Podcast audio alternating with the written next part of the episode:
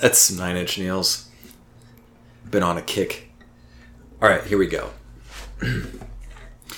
Can you hear it with your ears? Can you see it with your eyes? Can you feel it wiggling between your quivering thighs? That thing, that thing,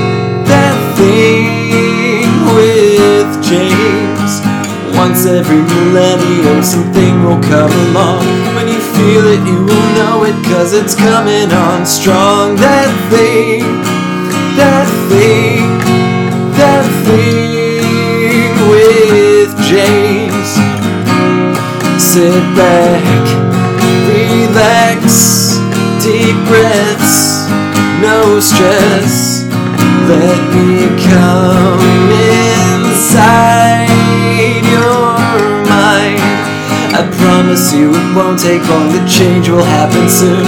You'll feel something so special growing deep within you. That thing, that thing,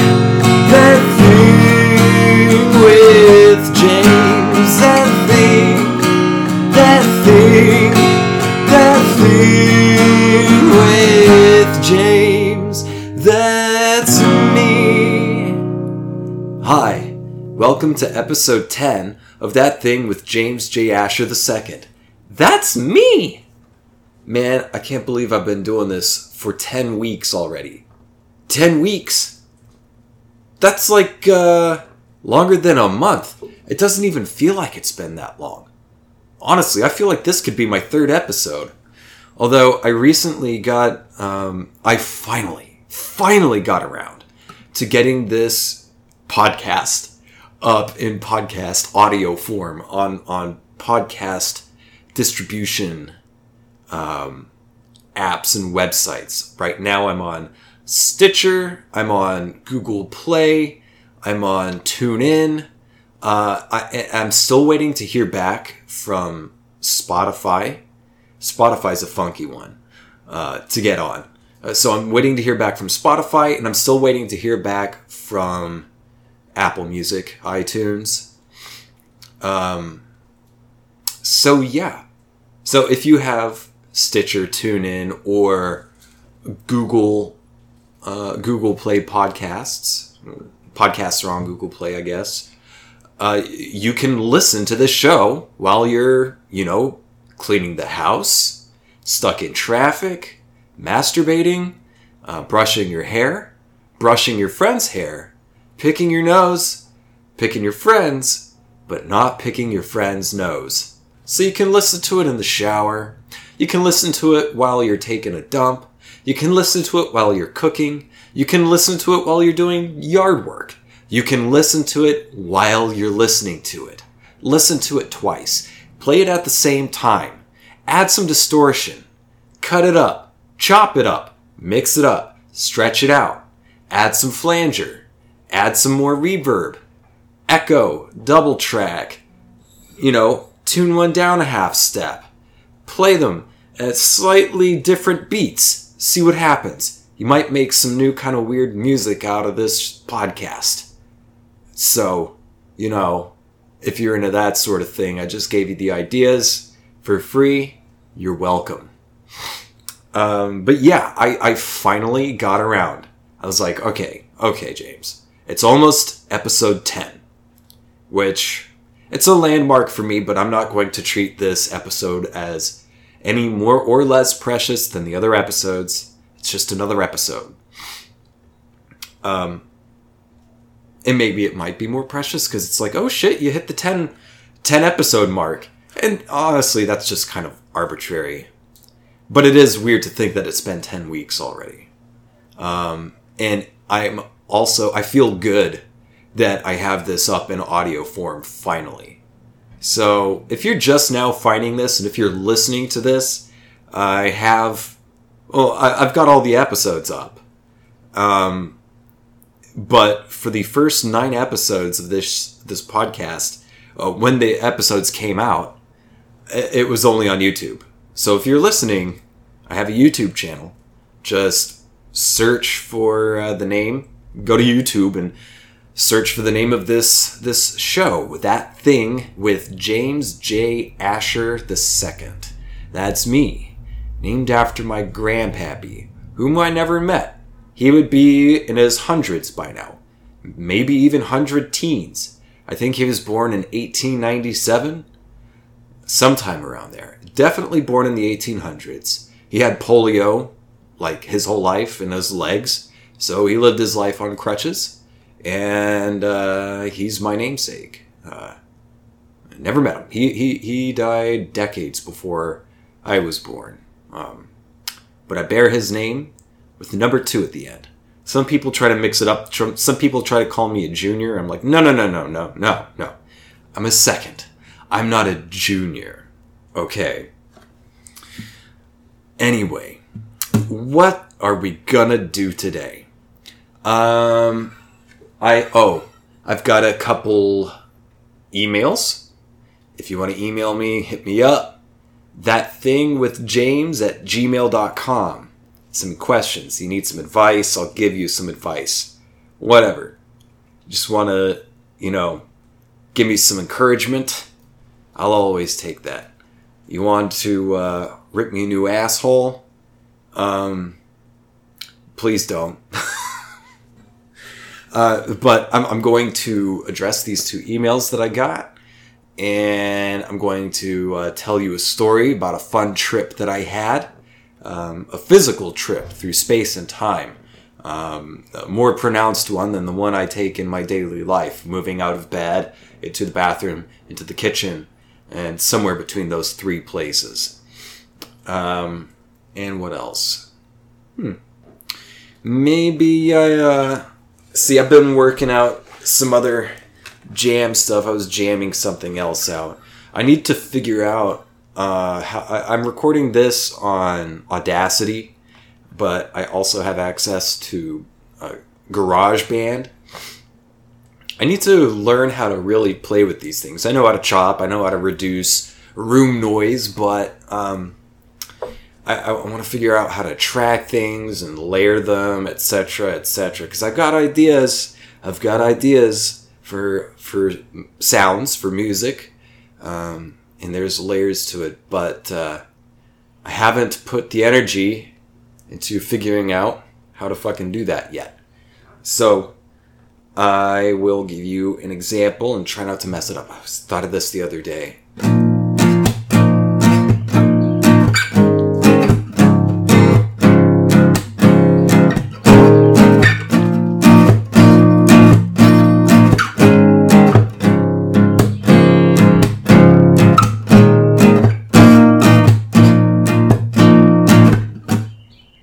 So there's that. And then there's another part that goes like this. On top of that.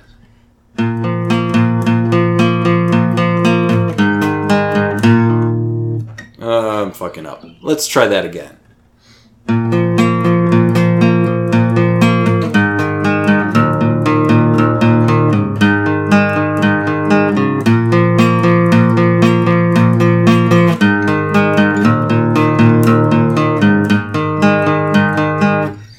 Okay, so let's add them together. I can do it with my my voice, and I can hear it in my head. I can hear all sorts of music. I that's like the thing. That's uh, one of my superpowers. Is I hear music. I've always been this way. I hear it, um, and I hear like all the different parts playing and everything. It's just a matter of figuring out how to articulate that. Um, how to articulate, how to translate and articulate what I'm hearing in my head. That's the challenge of music. That versus my proficiency or lack thereof of using um, instruments and recording equipment and editing software. Anyway, here we go.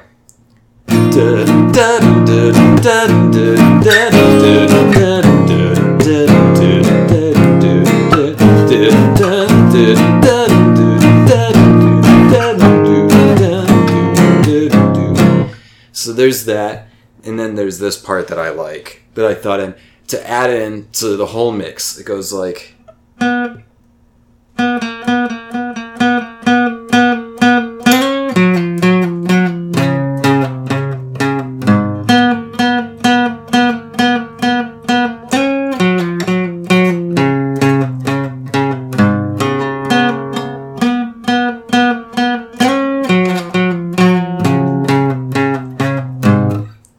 Let's add that. I like the way this ends up sounding.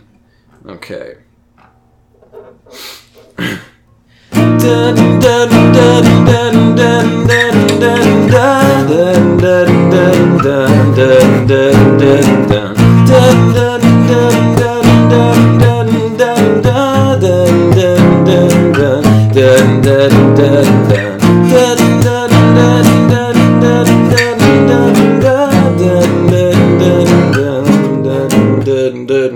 da da da and so on. I can hear it. Just got to add it all in together. I got to figure out how to do that. So there you go. Super interesting, right? Um, let's move on to these emails. I, I, I want to address them up front uh, for no other reason than just because I feel like it. That's this whole fucking show. That's this whole show. Just whatever I feel like whatever I feel like. Today, I feel kind of like crap. Um, we've had last night uh, a cold front moved in, and we have like some pretty you know noticeable uh, changes in the air pressure. My ears were popping all last night; they're popping today, and I just feel kind of drained. So I'm trying to bring some energy to this show. Um, hopefully, it's working. Mm. Okay, cool. So here are the here are the emails that I got. Allow me a moment. I'm pulling the emails up. Okay, here we go. Um, so the first email is from my first troll. I have my first troll now, which is great um, I think it means you're doing something right. If you have someone trolling you, I guess you're doing something right. Um, in, in this case, uh, the troll happens to be my mother. Uh, this email is from her. Uh, she writes, Your mom sounds great, but what's up with liking Hall and Oates? Who's next? Kenny G? Will she still love you after this? Well, Ma, the thing with Hall and Oates, with liking Hall and Oates, is I don't know if I like Hall and Oates. I know that I like that song, uh, "Can't Go for That" by Hall and Oates. That song's a straight up jam. It's got layers. I like layers. It has layers. It uses space, um, especially when you're listening to it on headphones. Um, so yeah, I like that song. Can't go for that. I don't know. Did Hall and Oates make that song "Rich Girl"? Because I don't like that. I don't like that song. So I I can't say that I like Hall and Oates. It's just that I like that one song. I can go for can't go for that. No can do. In parentheses, no can do. Uh, so there you go. Next question. This one is from my friend Jaime. Jaime asks, Sup, amigo? I got two questions for your podcast. Do you believe in aliens? And do you think that there are other Earth like planets that have humans? Yes, and yes. I uh, I believe in aliens, just as I believe in ghosts or supernatural things. Um, I believe in them in that I believe there are things that humans uh, cannot perceive. There, there's a you know substantial part of the light spectrum that we can't see with our eyes. Um, y- you know, if we're not blind, we still can't see these things. Uh, there's uh, certain frequencies we cannot hear. Um, you know, like a dog whistle. You know, uh, you know why you can't hear a dog whistle? Because it doesn't have any lips. oh my god, I'm so funny. Uh, but you know, the dog whistle, you blow it and you can't hear it, but dogs can hear it. There are things we can't perceive physically, uh, and there are things that we can't conceive intellectually, I believe. Um, we don't know what we don't know. There are known unknowns, um, and there are unknown unknowns. So there's all sorts of shit that we can't pick up on that might be around. Um, so when it comes to aliens or ghosts or any any potentially supernatural thing, because um, I think they it, it might all already be around us or in us or going through us or whatever. Um, be, simply because it exists on like a different wavelength, you know. Uh, we exist on we we exist and can perceive things that uh, vibrate at a certain frequency. Um, these different types of uh, you know particulate energy that uh, vibrates and creates matter, uh, light, sound, you know, that sort of stuff. Um, so yeah, I, I believe in aliens for sure. Now, do I believe that there is another Earth-like planet with humans on it? I say sure, why not? And this is for the whole aliens thing, you know, if maybe they're just they're around us. Maybe like when you get a creepy feeling or something, like maybe ghosts are just kind of like lap over, like crossover between two channels. You know, back in the day when like you know you'd flip between channels and you'd come across a channel that was mostly static, but you could see a little bit of Skinemax playing a, a titty flick on it. Um, and you'd watch it through the static. You could kind of see the image, and you could kind of pick up a little bit of audio, maybe sometimes more now than others. Uh, and, and that was the whole basis of that one movie with um, Jodie Foster. What was that movie? Contact, I think. Her dad went out there or some shit. Um, so this is definitely not an original idea. Um, so I think that plays something into it. And I, I also heard, I forget where I heard it, but uh, it was a woman, uh, Liz Phair. It was, I heard an interview with Liz Phair talking about ghosts and supernatural things. And she's like, hell yeah, I believe in it. I think it's future science. And uh, I can dig that. I can dig that. You know, there were times where, uh, you know, someone could maybe guess that there is such a thing as bacteria or cells or atoms for that matter. Um, people could think of those things. These ideas popped out of the ether into someone's head, and they and they articulated that thought, that expression, um, either through art or science or whatever. Um, so yeah, yeah. When it comes future science, that's what I was getting at. Yeah, Liz Phair called it future science because it's just something that we don't understand yet. We're experiencing it, but we we don't know what to look for, or how to look for it, or how to understand it yet.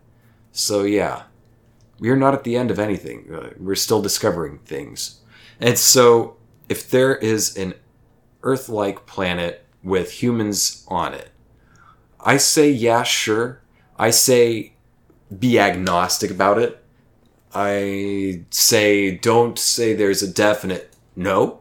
Don't say there's a definite yes. Say there's a simple I don't know. I don't know. I don't have the evidence. Doesn't mean the evidence isn't out there. I haven't found any evidence to disprove my uh, unprovable evidence.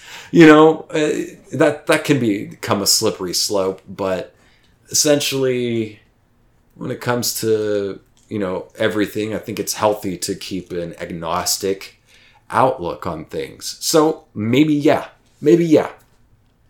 There could possibly be an Earth-like place um, with humans on it, humans like us. Uh, the question is like, I was thinking about this before, and I was like, is the question where as much as when it is? You know, like where in space time. But then, you know, where and when are the same thing. Space time, space and time are the same thing. Like as far as far as I understand it, it's the same thing.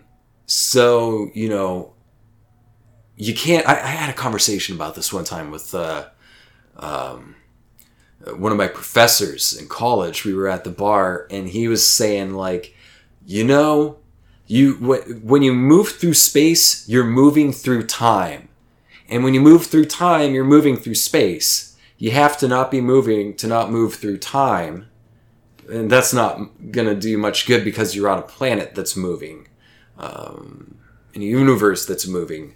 So, but you know, when you move through space, you move through time, and so when you like, say you walk forward, you're you're not only walking forward in space, you're walking forward in time. So you're traveling to the future. You're walking to the future.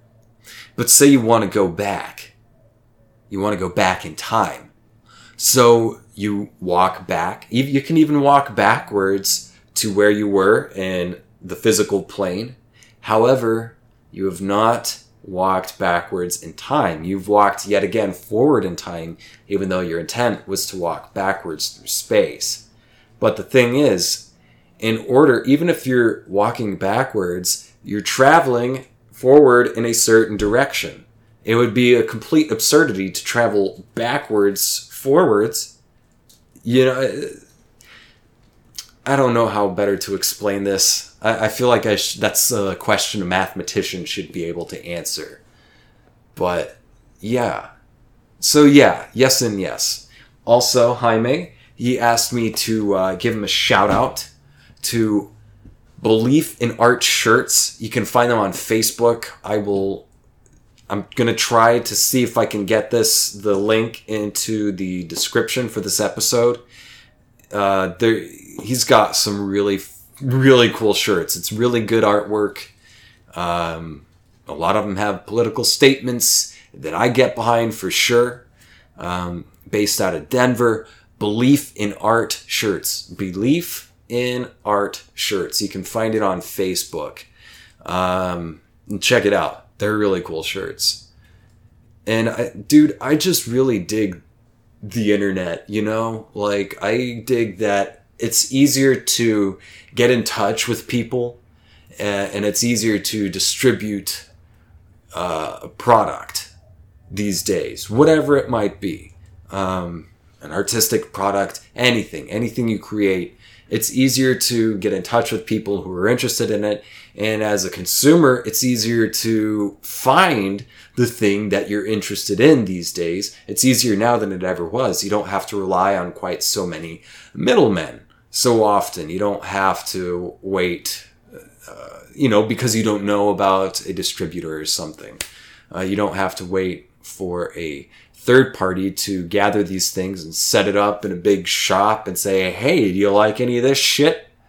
And then they, you know, you go in there, you might find something you like, but you, chances are, most likely, you might not find anything you like. Or you might walk into a shop that's got everything you like, and you want to get it all. Um, so yeah, I'm done with that for now. I want to get into the story. I want to tell you story about a trip that I took with Emily, um, who I'm going to have as my guest for the next episode. Yes, finally, another guest. Not that you're not good enough company, you're great company. I love hanging out with you. But, you know, it's nice to have visitors to the show, right? So, I'm going to have a visitor for the next episode. Um, but Emily and I uh, took a trip to New Orleans. I believe it was two years ago. Was it two years ago? Yeah. Let's see. Nine, eight, seven. Yeah. We took a trip to New Orleans two years ago. We drove. So from Austin to New Orleans, driving, you go down to Houston, and from Houston you take um, an interstate highway. I forget which number. Uh, you take that highway just east. You just keep going east. You go through Baton Rouge, and you eventually end up in uh, New Orleans, um, if I remember correctly. So we took this trip. It was oh, how long did we stay there? We stayed there about a week, I believe um, maybe five days, and then a couple days for travel. And um, it was a good trip. It was one of the best trips I'd ever taken. Um, probably because I don't get take that many trips. I don't have uh, the opportunity to take trips yet. One of these days, though, one of these days, I I, I hope to be um, ha- have the liberty uh, via scheduling, free schedule, and resources. Uh, I, I, hope to travel a lot more, essentially. I, lo- I want to travel a lot more. And so does Emily. Um, but we took a trip to New Orleans two years ago. We drove and we went in August because we wanted to go during an off season. And August was an off season. And yeah, it was going to be hot there, but it was hot in Texas already. So, you know, fuck it. It wasn't going to be any different. Just more humid, which, you know, whatever. It gets really hot. This apartment, we've got two crappy um, window units for air conditioners, and they make a lot of noise. And I think I talked about them in the last episode. They make a lot of noise. Uh, they rattle the apartment, and uh, and they they don't. It, you know they're easily defeated by what an oven this this apartment turns into in the summer um, and the summers are long here um, so we went in august for an off season and we got a really sweet deal we got four or five nights for like 75 bucks a night for a room at this old place called Lamothe House Lamothe House. Ah, oh, I forget the name of the boulevard that it's located on, but that boulevard, uh, right across from Lamothe House, is the French Quarter. So we were right on the border. If that boulevard is a border or that avenue, um, then we were right on the border. Right across the street from the French Quarter. And uh, so we stayed at the Lamothe House, and it's an old place it's an old place with a lot of history, and it is on the haunted places list. Um, there are some stories of people um, seeing things, experiencing things there. I didn't experience anything when I was there. Um, maybe I, I felt a little creeped out one night, but that just happens sometimes. I feel a little creeped out at night sometimes. Um, just brain playing tricks, or maybe I am picking up on something. I don't know. I don't know. Um, but yeah, we we booked a place. We booked a stay at Lamothe House, and we drove seven hours. It's a seven-hour trip. We drove seven hours to New Orleans, and the drivers were even more aggressive than in Texas. I was surprised. And at least in Texas, people will back off, you know, usually, unless you get a dickhead, usually, yeah, it is pretty crazy and aggressive, but usually someone will back off and then just get around you or something. Not in, not in fucking New Orleans. They got right on my tail because I didn't know where I was going, and I am a safe driver anyway. I didn't. I didn't know where I was going, so I was going a little bit slower. I was going like the speed limit, or maybe two miles under it, and just there were so many people just getting right up on my tail, flipping me off, honking their horns, and then speeding around me just in time for someone else to go up right on my tail, flip me off, scream, honk their horn, and blast around me again. Um, fortunately, I didn't have to drive any more than just going into the city and then going out. Um, so we, we got there, we got a little bit lost, we got a little bit testy trying to find Lamothe House. Um, we, we, we drove around the block, more than a block. We, uh, we ended up in a pretty sorry looking neighborhood at one part. It looked like a war zone. It looked like a war zone. And uh, it is most definite it was most definitely part of New Orleans that was just ignored. Because, well, it was a black neighborhood.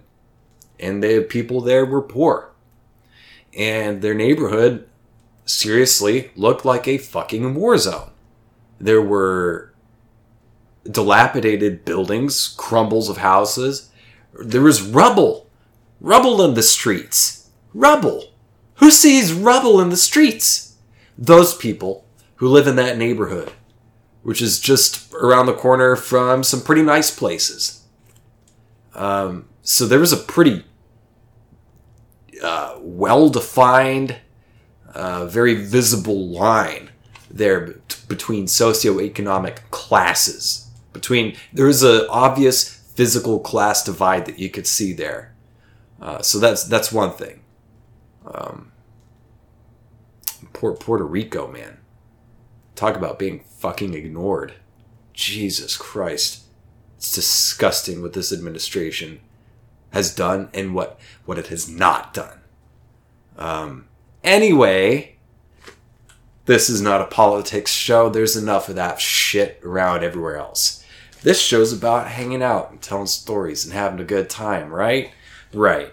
So, New Orleans, Lamothe House. Uh, we were there and uh, we were about, I don't know, a few blocks away from a friend of mine uh, from college. His name is Josh and I consider Josh one of my heroes. He has helped me out in big ways. He saved me from spending a night on the streets in Lawrence, Kansas. He drove like an hour or more to pick me up. He drove from Manhattan, Kansas, because uh, he was stationed there at the time. He's military, was military.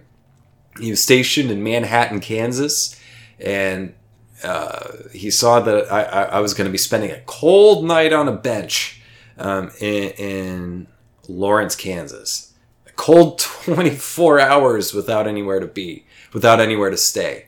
Uh, so he drove and, and picked me up. He just saw I put something out on social media saying like, please, for the love of God, if anybody knows anybody in the Lawrence, Kansas area, if there are any friends in college, just let me know here's my number. I'm desperate for a place to crash because I the the last time I went through Lawrence, I, I, I didn't have a place to hang out. Luckily, there was a 24 hour um, cereal bar there downtown, a few blocks away from the train station I was going to, and this was all part of the another trip, a trip I took to Chicago. Um, that's a long story. I'll tell another time, maybe. Um, but yeah, I went to Chicago that week and then I came back through Lawrence, Kansas, and my friend Josh saved me from, uh, you know, a homeless night and uh, drove me to his place in Manhattan, Kansas. And so I like to tell people, and that was the week I, I went to Manhattan and Kansas in the same week. So yeah, that was fun. So Josh, Josh, um, he finished up his uh, contract with the military and um, moved to New Orleans, which he'd wanted to do for some time. And fortunately, it just it just so turned out. You know, like I knew he was in in the Big Easy, and so I reached out to him and said, "Hey, we're staying at this place called Lamothe House. Um, I know you're living in New Orleans. I'd love to meet up with you. He ended up being our tour guide, one of our two tour guides, because he messaged me back and said Lamothe House is in my hood, the Marigny. I think Marigny is where I was staying. I think the Metairie is kind of like a little bit out, kind of like Round Rock is to Austin. The Metairie is to, you know, New Orleans, I think. So I think it was called the Marigny was the neighborhood, which is right across, right up next to the French Quarter. He was like, dude, I live there. Um, I'm a few blocks from you, so we can hang out. Let's hang out. And so we hung out. Uh, and then um, he, he gave us a tour around the city and he introduced us to a, a friend of his. Mm, uh, excuse me. Um, an older man who um, also lived in the neighborhood, who went by the moniker Big Daddy Chuck. Big Daddy Chuck. And uh, Big Daddy Chuck, our first night into, in town, we, we got there. Uh, Emily and I got there. Let's back up. Okay, so we drive seven hours. We get lost trying to find Lamothe House. We end up arguing and stuff. I, I, I get a bunch of like different work emails saying like, hey, are you going to be here for this thing? And I'm like, hey, no, I told you months ago I'm doing this, and I told you again right before I left that I'm going to be here. Sorry. You know, and of course, people don't want to admit that they forgot about that stuff or just ignored it. So uh, clearly, it was my fault for communicating with them and them for them forgetting that I communicated with them. Anyway, um, we eventually found the parking lot and we checked into Lamothe House and dude, it was so fucking creepy. Up on the second floor, the second floor is where the uh, the desk is in Lamothe House. The first floor, it's just an old building and it has the courtyard in the middle and other buildings outside, all connected to it, like a complex kind of a thing. And uh, you know, so we go up to the second floor and there's a guy there who looks like a vampire's thrall. It looks like someone who's put under the spell. The dude had bags under his eyes. He was just so creepy. It was fucking weird, man.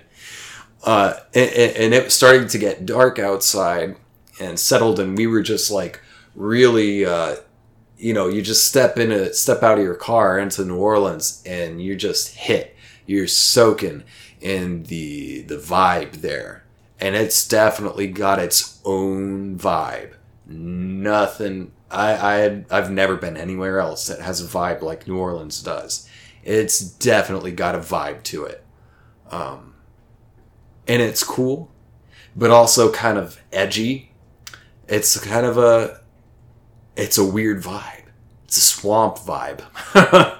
it's it's kind of creepy, and that that host uh, or who, whatever, that concierge or whatever sitting at the desk, he was creepy. He was just pale. He had bags under his eyes. Looked like he was in his early 60s, maybe. Could have been in his 50s. Couldn't tell. He looked like shit. He looked like he hadn't slept in forever. And it was just like, you know, he looked like he could check you into the Addams family house. The Addams family mansion, rather. Was, hey, can I help you? Yes. And he would look down at us.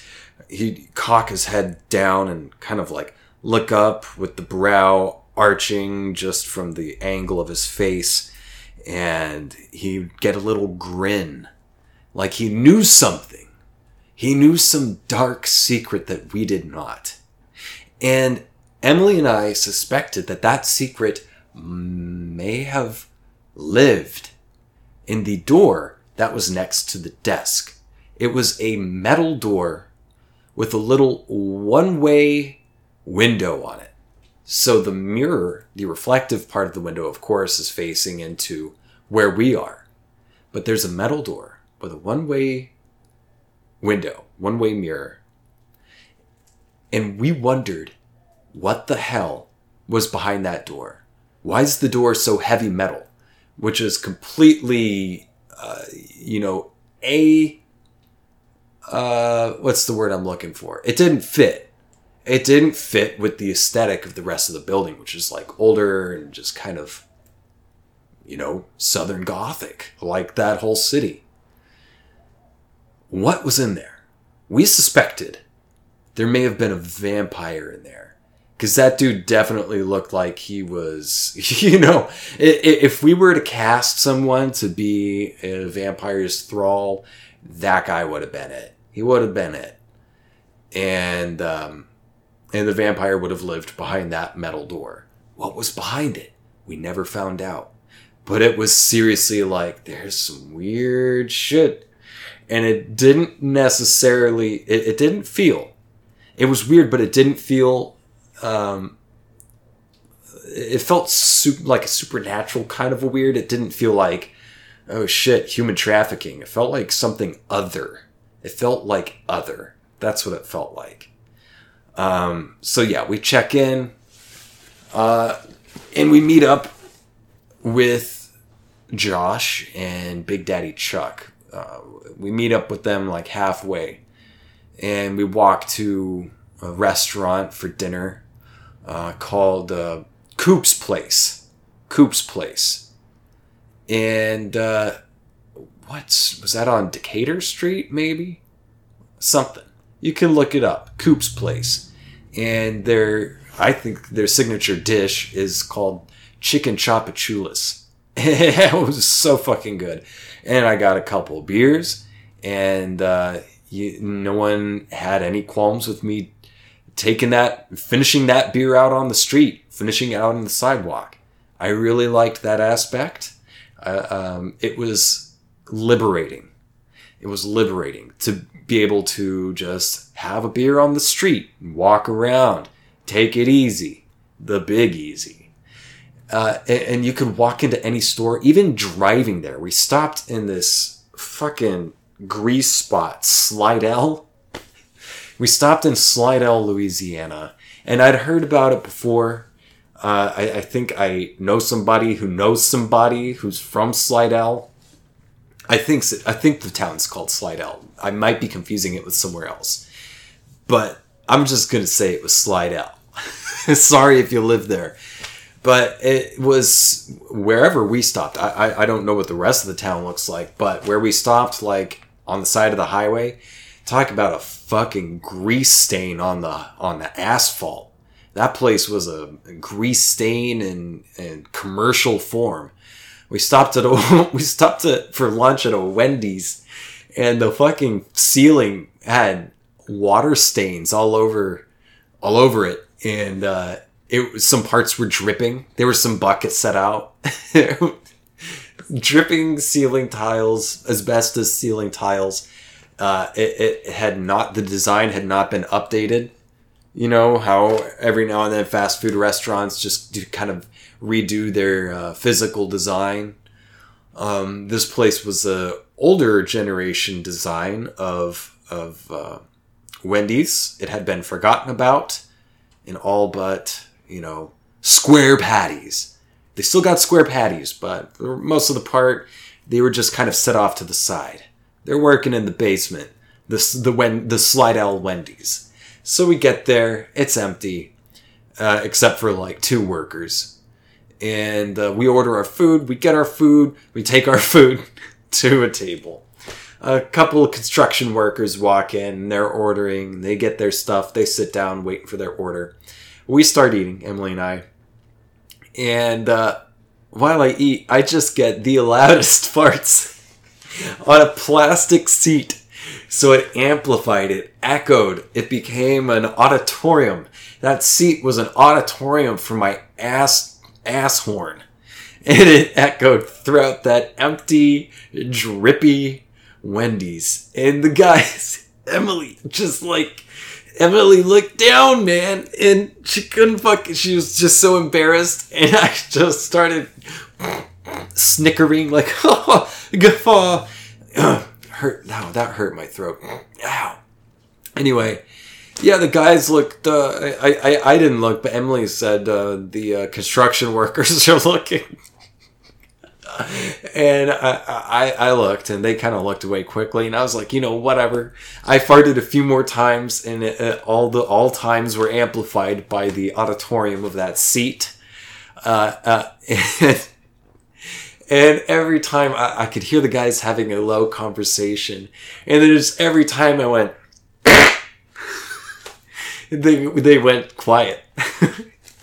so we had I passed gas, embarrassed the shit out of Emily. We we got in the car. I needed to gas up, so I go and stop at some gas station that I saw just adjacent on the side road. And I, I, I get out, and this place is just fucking gross. It's a fucking nasty. It, it, it has literal grease spots, and it is a grease spot. It just looked like fucking greasy trash. Uh, it, it looked like a dumpster in gas station form, a shitty dumpster in gas station form, a shitty city in a shitty part of town dumpster in gas station form. And uh, you know, I go in there, and it's all shitty inside and dark but there was liquor bottles. All behind there's behind the counter there were cigarettes and other things and liquor bottles. A lot of liquor bottles and a lot of different kind of liquor bottles. Whole lot of jack daniels black label. Um, and that kind of blew my mind. I was you know not used to seeing uh, liquor in a convenience store. So so yeah it was no different in new orleans what time? What time are we at? What time are we at? Okay, it was no different in New Orleans, uh, in that you could get liquor in any store. You could just walk into a convenience store and, and get a full bottle of liquor, uh, and you could even go into a place called Verti Mart and get whatever beers you wanted and make your own six pack. Like this is a pretty well known uh, convenience store in the French Quarter, Verti Mart, V E R T I. And uh, you can get everything there. They make sandwiches there, and they're so good. And huge sandwiches for pretty cheap.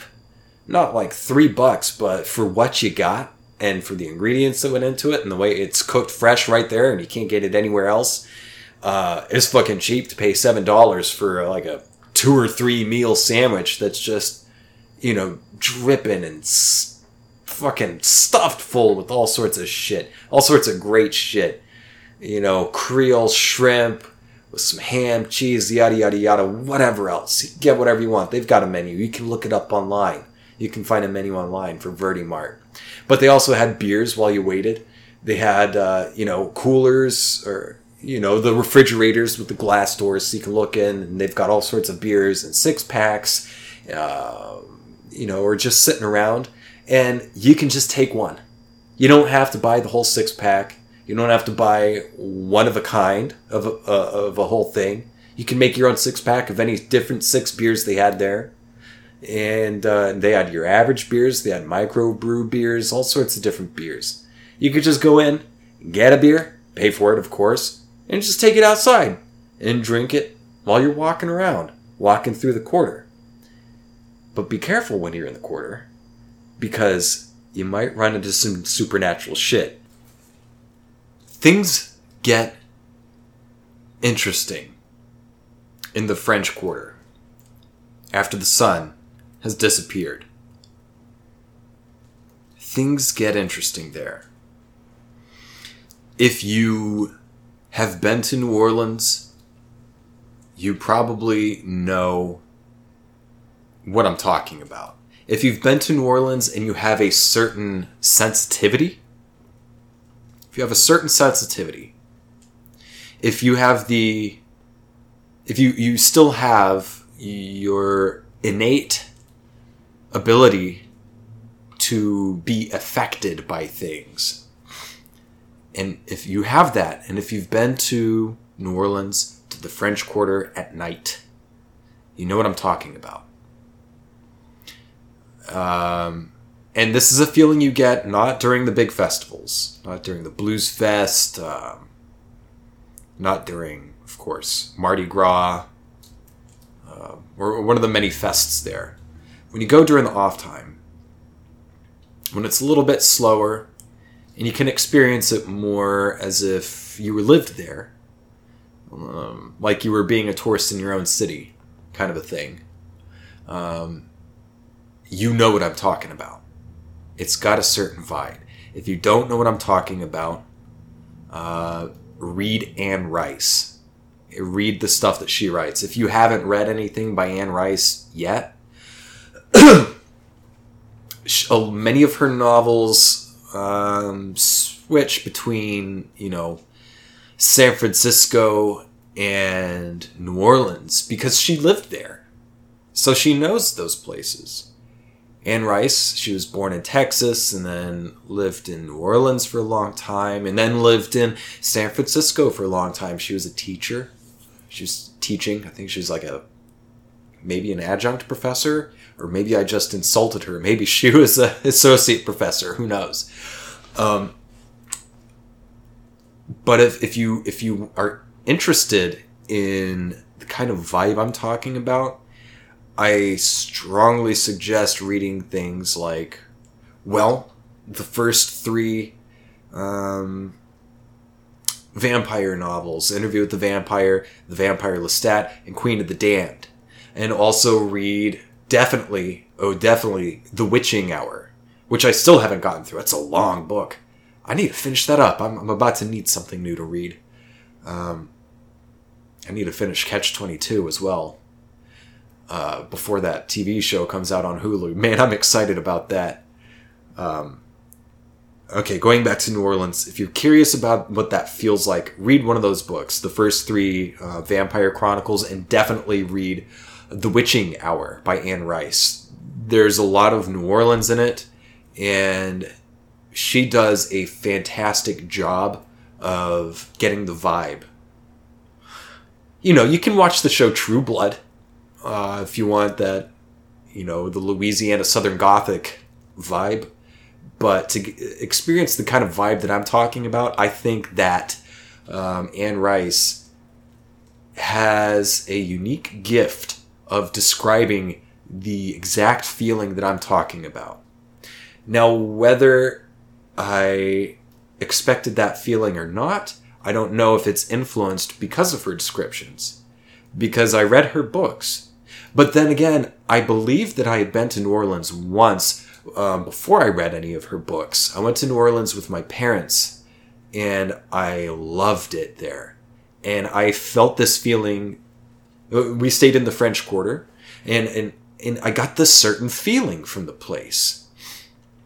And it was the feeling that I would later see um, expressed, articulated by someone else using the exact words that I was feeling um, to describe the the spirit of that part of the world, um, especially the quarter. The whole city, well, the city proper that I've experienced, but especially the quarter, has a certain vibe to it. Um, it has a certain otherworldliness and of, that, of course it's got its jazz it's got its party and one of the things that i really really really appreciated about it um, was its friendliness I, I, the people would talk to you now you know i was a little bit you know i'd be on guard a little now and then especially if i was walking out late because there's a high crime rate in, in new orleans uh, you know, which I believe is directly associated with um, how the city's been treated and kind of left to rot. Um, it's poor. And so, of course, there's violence. Um, I don't think that's a. I don't think that's the people committing the violence. I don't think it's on, in a broad sense. I, if you want to figure out why they're why they're committing some kind of crime or violence or something, I, I feel like you could probably find its its root in the fact that that person has to fucking struggle to barely live, to barely survive. Um, anyway, like this isn't a political show. Come on, come on. Um, we were walking around. It, what does it feel like? What are the words to describe it? You're there. There's Spanish architecture it's called the French Quarter, but a lot of the stuff is Spanish architecture. There's some French architecture, but for the most part, the buildings there are Spanish. That's why they have the uh, the courtyards with the you know fountains and pools and plants and stuff. You go in there to cool off, just like uh, a lot of buildings in Spain. They have a courtyard in the middle of a sort of a complex kind of setup. Um, and you're walking around these streets are old, old streets. And you're walking around and it's nighttime and you feel like you're you could be in Europe or something. It it it does not feel like you're in the United States. You are in another world there. You are in a, another dimension. It feels like that. And uh, the people there are willing to talk to you. As a matter of fact, if you're like, you know, got your guard up and everything, um, they'll talk to you, especially if you don't look like a tourist, um, which Emily and I are big into. Don't look like. First rule of travel, first rule of being a tourist is don't look or act like a tourist. Because when you look like a tourist and you act like a tourist, you're probably a fucking tourist. And you probably have money. So your your chances of getting fucked over are a little more likely if you look like a if you look and act like a tourist. So first rule of being a tourist is don't look like a tourist. Okay. Um, so we were blending in there, but I'm sure it was pretty fucking obvious still that we were tourists because there's constantly tourists there because it's a cool place and it's very historical, which is another thing I really dig about it. Um, so much history in that city, and uh, and when you're walking through those streets at night, it, it, it has a certain edge to it. It's got a beauty to it. It's old, and uh, and it also has a bit of a feels like it's got a little bit of a danger to it. Like you're not sure entirely what could happen. Um, but then there's also just like a loose vibe, and it's warm, and usually people even at night, will just say, "Hey, how you doing?" You know, they'll look at you and wave and shit. There's one time I thought some dude was like gonna try to fucking ask me for some money or something because I was walking to the uh, a corner store at like know, two in the morning, three in the morning. Woke up early. I wanted. I was thirsty, a little bit hungry. Walked down there. I'm walking under these trees, and it's just muggy, heavy, heavy air, and dark and quiet and there's some dude uh, walking either in front of her. no no he was walking in front of me and i was trying to keep back and he heard me walking and he just turned around he was about my age just turned and looked he's like hey man and i was like hey you know trying to keep to myself i'm like i don't have the fucking money for you i'm sorry i didn't want to have to get in that conversation and he kept saying hey hey and i go hey and finally said, Hey, are you having a good night, man? And I said, Yeah, I'm having a pretty good night. And he said, Good, me too. You keep having a good night.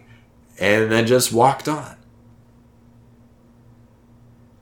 So, um, people there, they will look at you and they will talk to you. They will acknowledge you. And I like that. I like it a lot especially in a city.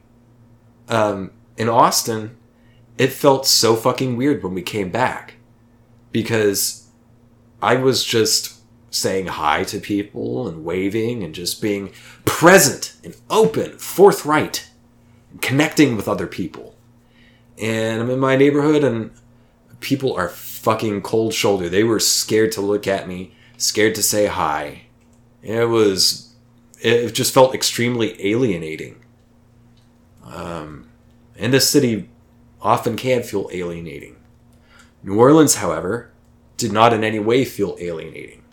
New Orleans felt like uh, it welcomed aliens.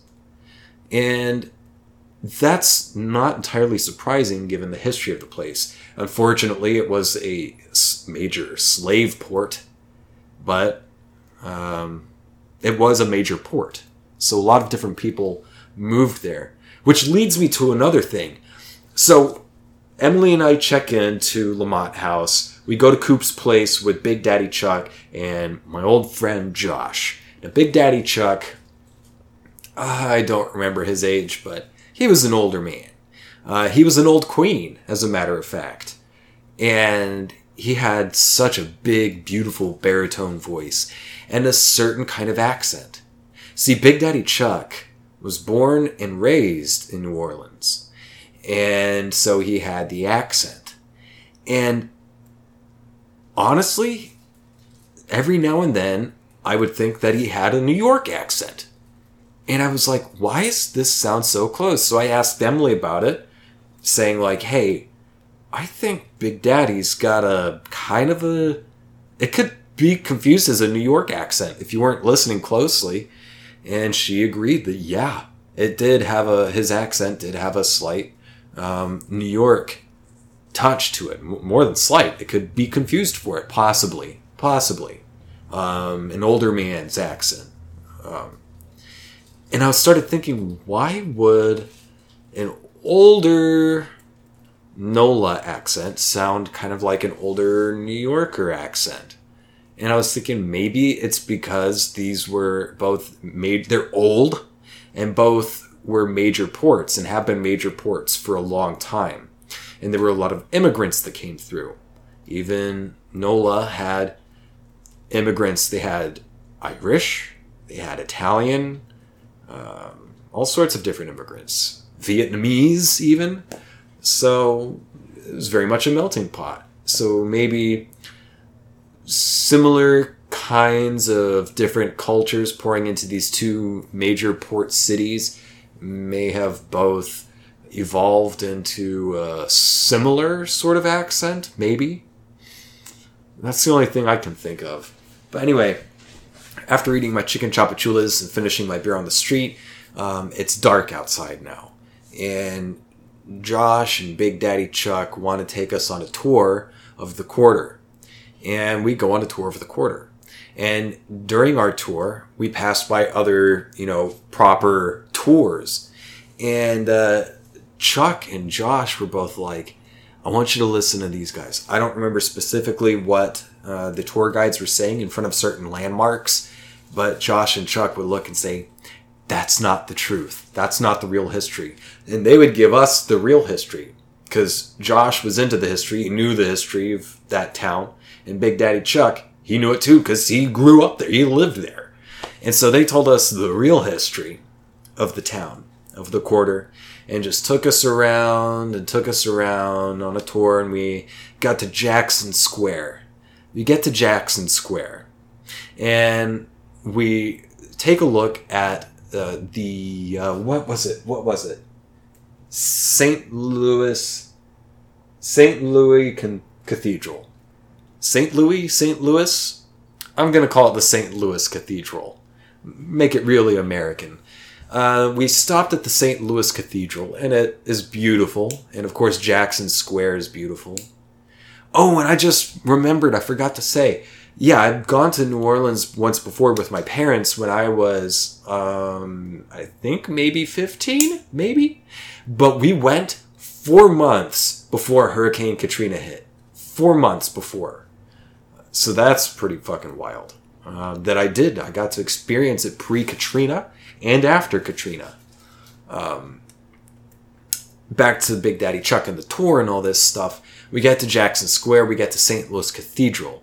Chuck has something to show us uh, about a Jesus statue at the back of the St. Louis Cathedral. You go in the back. It's a, there's a you know a gate around it, but there's a back yard, a back garden, and a very tall statue of Jesus with his arms out um, in a welcoming manner, and he's standing there in his robes, his arms out, open arms, and uh, his hands are up, and the thumb on the left hand is missing, or like the half, like the tip of it is gone. Half of the thumb is gone. And Chuck was like, all right, now I want you, uh, man, I, I, I forgot what his accent sounds like, so I can't really imitate it. But he said, I want you to look at that hand. Tell me what you see there. Oh, well, the thumb's gone. Right. Now look at the shadow of the statue being cast on the church. So there were some lights in front of the statue lighted up at night, and those lights cast a shadow on the cathedral, on the back of the cathedral. And you could see the shadow of Jesus with his arms out. And um, it was a fuzzy shadow, and uh, the the well, Chuck was like, "Now look at the hand on the shadow. Tell me what you see." And I'm like, "It's the hand of the shadow." I, th- I think he was trying to get at uh, in the shadow you could see the thumb, or he could see the thumb or something. I couldn't see the thumb. I tried looking. I saw the thumb on the right hand in the shadow. I saw the shadow's thumb on the right hand, and I saw the shadow's thumb on the left hand. Or no, no, no, it was missing on the left hand because the thumb on the statue was missing, right? Yeah, and uh, you know, I, I don't think I saw it. I don't think I saw it. That shadow was missing a thumb, just like the statue. So that was a moment. Um, but we got to look at the cathedral, and then we turn around and start walking another direction, and there's some open space before we get to like a, a built like a bar or a restaurant the other side of the square, and right next to it, coming out of a sort of alleyway, out of the shadows, was what I can only describe as a demon. A demon. So really, it was a person in one of the scariest costumes I had ever seen in my life. In the middle of August. It's like a fucking Thursday. You know, like a Tuesday or a Thursday. It's a weekday. You know, it, it's not none of the. It's just a nothing weekday, weeknight.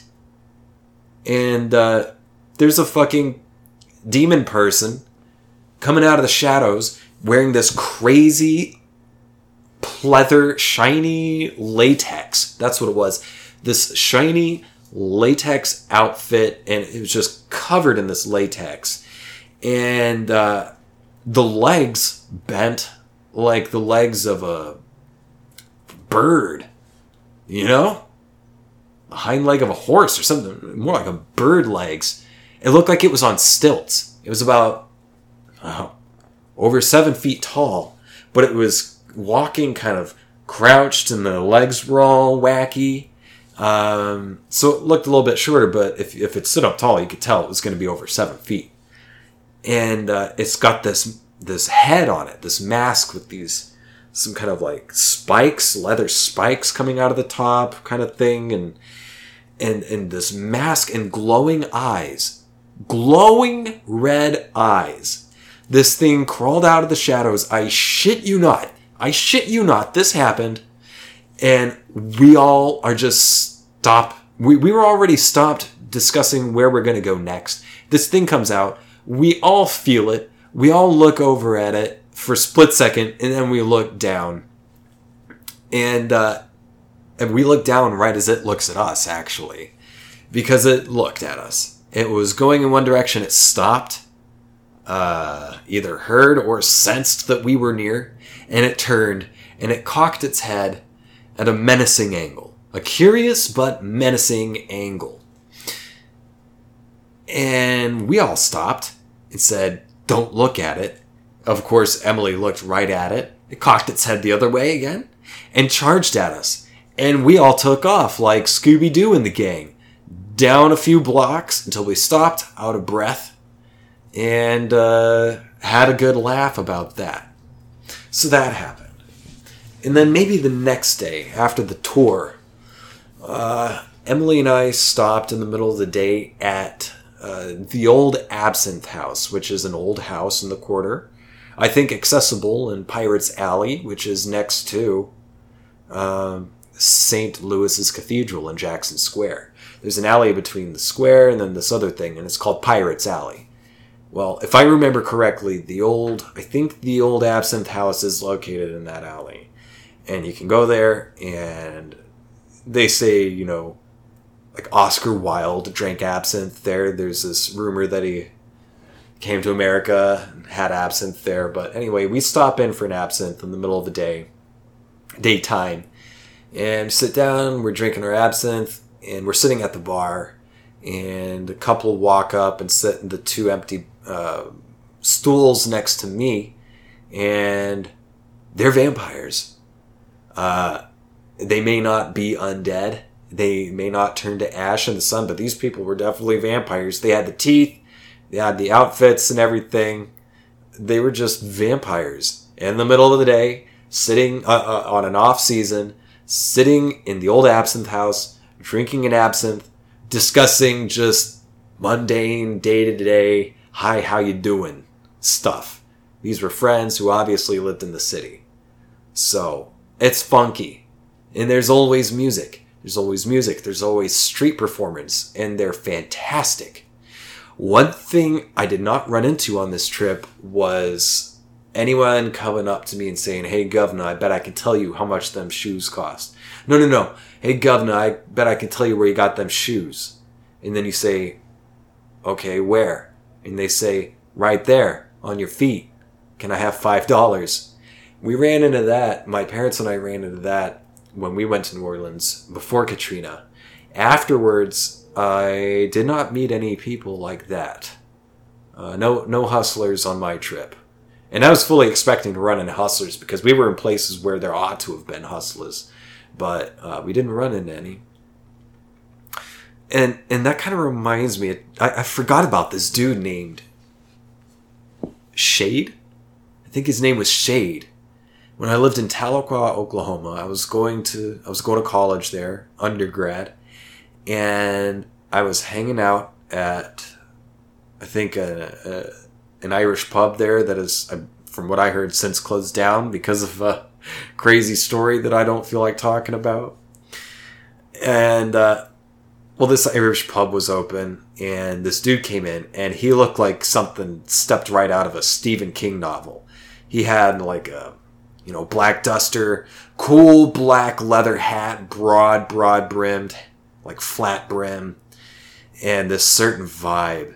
And he went out to like the patio where everyone's smoking their cigarettes, and he set out like, uh, actually, no, no, no, he was set up just outside. He was on the sidewalk and he had some kind of like uh, you know interesting looking ornate cloth with a bunch of stones and crystals on it and tarot cards.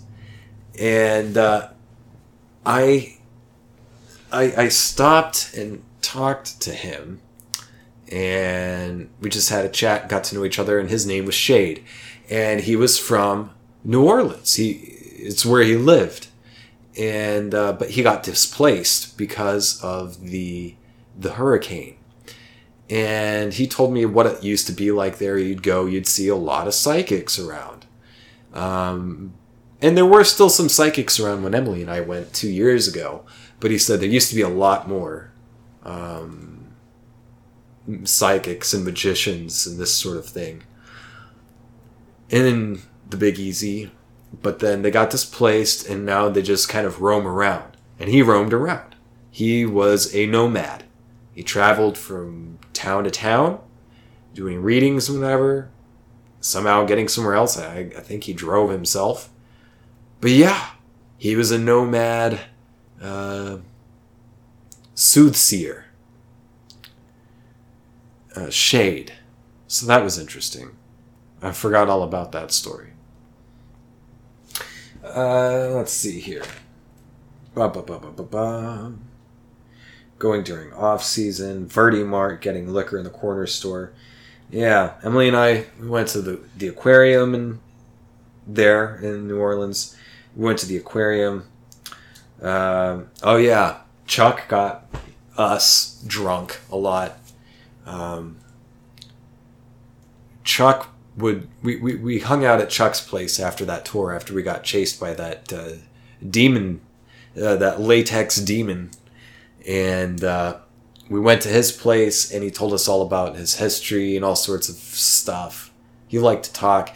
And we just sat on his porch um, behind a gate gate sat inside his gated porch and drank and drank and drank and drank. His fridge, he, he just uh, he would pour us rum and cokes, mostly rum, in large like thirty-two ounce cups.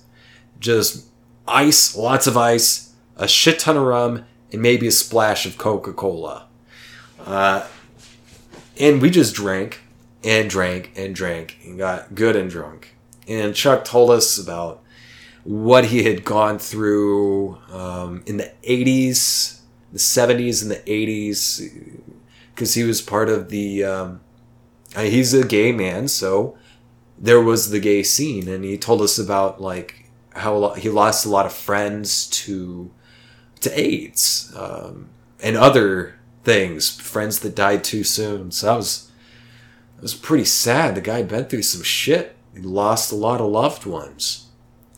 Um, I don't remember all the stories, but it's crazy. It's crazy to think that um, AIDS used to be demonized like it was. It's just insane to me. Um, but yeah, we got good and drunk. Chuck always made sure we were good and drunk. And we hung out every few nights. Or not every few nights, like almost every night. I think there was one night where Emily and I just had to ourselves, but most other nights we hung out with um, Josh and or Chuck. One day, uh, Josh had to finish up like I don't know something he was working on, and he met up with us later at uh, some place that was not the Acme Oyster House. It was I think the place starts with an F, it's like Freddy's or something. We stopped and had oysters. He met up with us at the, with us at this restaurant, and uh, Emily and I beforehand had been uh, on Canal Street, uh, meeting up with Chuck, where he got us good and drunk again, and uh, like I drank just straight. He had me taste just straight whiskey. It was like oak infused whiskey or something. I got totally loaded. Um, and we walked by the Ignatius Reilly statue on on Canal Street. Ignatius Reilly is the main character in a book that my previous guest Max um, talked about in, in this book called A Confederacy of Dunces. And if you want to read a really funny book, I mean that that book is like legit funny. It's like a funny movie, kind of funny. It's not like any other kind of funny book you've ever read. It's nuts. It's just it's wacky. The characters are wacky, um, and it's a great read. And it's set in New Orleans. It was written by a dude who lived there, who grew up there. And so the main character's name is Ignatius Reilly, and they made it. There's a bronze statue of him under an old uh, Woolworth H.G. Woolworths or something like that kind of just department store, which is where the story begins in the book on Canal Street at that department store. Um, yeah, there's a statue of him there. We're walking around, passed by that. I'm just ugh, three sheets to the wind. We stop in, meet up with Josh, and what do I eat? My dumbass, I just eat oysters, just like six raw oysters on a stomach full of almost nothing but whiskey and uh, that was not a fun walk. It was an interesting walk. Um, the world kept tilting a little bit um, as we walked through the quarter, but eventually I sobered up. We all sobered up and drove home, and I, I miss it. I miss New Orleans. I want to go back. I. Part of me would love to live there and part of me keeps me here because I don't know I don't know that how how that would I I think I might have to like totally uh, rethink my what my what my career is if I were to move somewhere like New Orleans because they um, they have different opportunities and from what I understand not a lot of the ones that I was necessarily looking for but I really like it there I felt happy there. But of course, it was just a tour. It was just one week. So who knows if I moved there, if I would still love it. Who knows? Hmm. Anyway, that's all I got. Alright. Peace.